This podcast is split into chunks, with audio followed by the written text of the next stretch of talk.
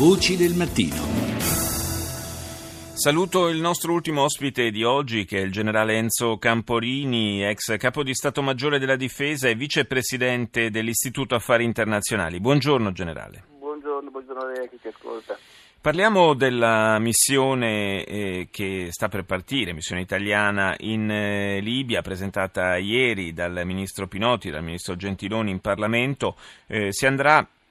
a installare un eh, ospedale da campo di dimensioni abbastanza importanti, misurate in Libia, eh, una missione che naturalmente in un teatro instabile come quello comporta sempre dei rischi, ma io eh, prima di tutto le voglio chiedere eh, come mai proprio adesso questa iniziativa in una fase in cui in teoria la, la, la, la parte eh, più acuta dei combattimenti contro l'ISIS in Libia dovrebbe essersi conclusa?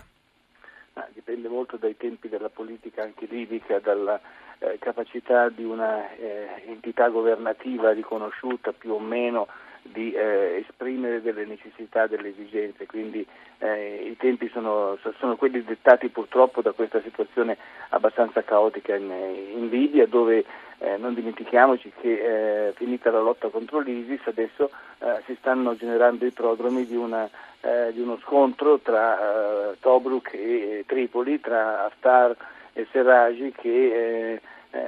ci auguriamo tutti che non avvenga, però dovesse avvenire è chiaro che ehm, eh, sconvolgerebbe gli equilibri della, della regione e richiederebbe un'assistenza particolare da parte di chi è in grado di fornirla. Ecco, infatti proprio questo le, le volevo chiedere, generale Camporini, il, eh, questo ospedale da campo che per esplicita eh, ammissione anche del ministro Pinotti serve proprio per eh, fornire assistenza sanitaria ai combattenti che fanno capo al governo di accordo nazionale libico,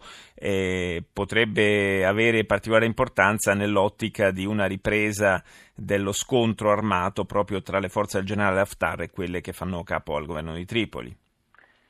Eh, io credo che eh, rappresenti anche una forma di rassicurazione per, eh, per i combattenti, nel sì. senso che eh,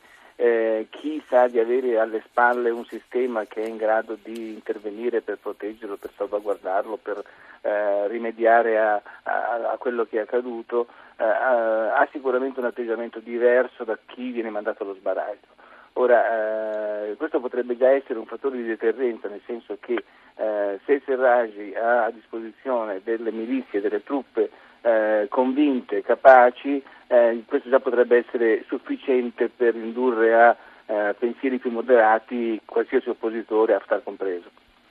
Dicevo in apertura della nostra chiacchierata che ovviamente dispiegare truppe sia pure soltanto a eh, difesa, a tutela della sicurezza questo, del, del, personale sanitario in un contesto come quello libico comporta naturalmente dei rischi. Nella valutazione di questi rischi, secondo lei, eh, a che livello siamo? Sono rischi moderati o, o più elevati? La valutazione del rischio deriva dalle informazioni che uno è in grado di raccattare. Eh, diciamo che noi abbiamo eh, sicuramente una capacità eh,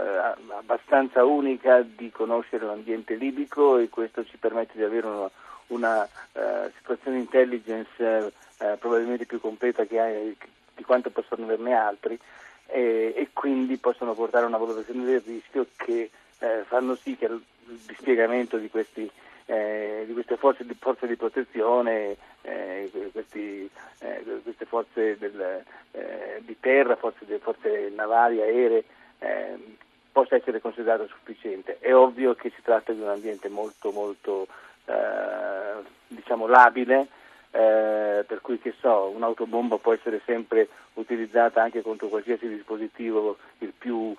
blindato possibile eh, bisogna non soltanto appunto, potenziare le capacità di reazione a terra, ma mantenere eh, l'occhio vigile dal punto di vista dell'intelligence in modo tale da prevenire qualsiasi attacco piuttosto che doverlo poi eh, combattere. Grazie, grazie al generale Enzo Camporini per essere stato con noi questa mattina.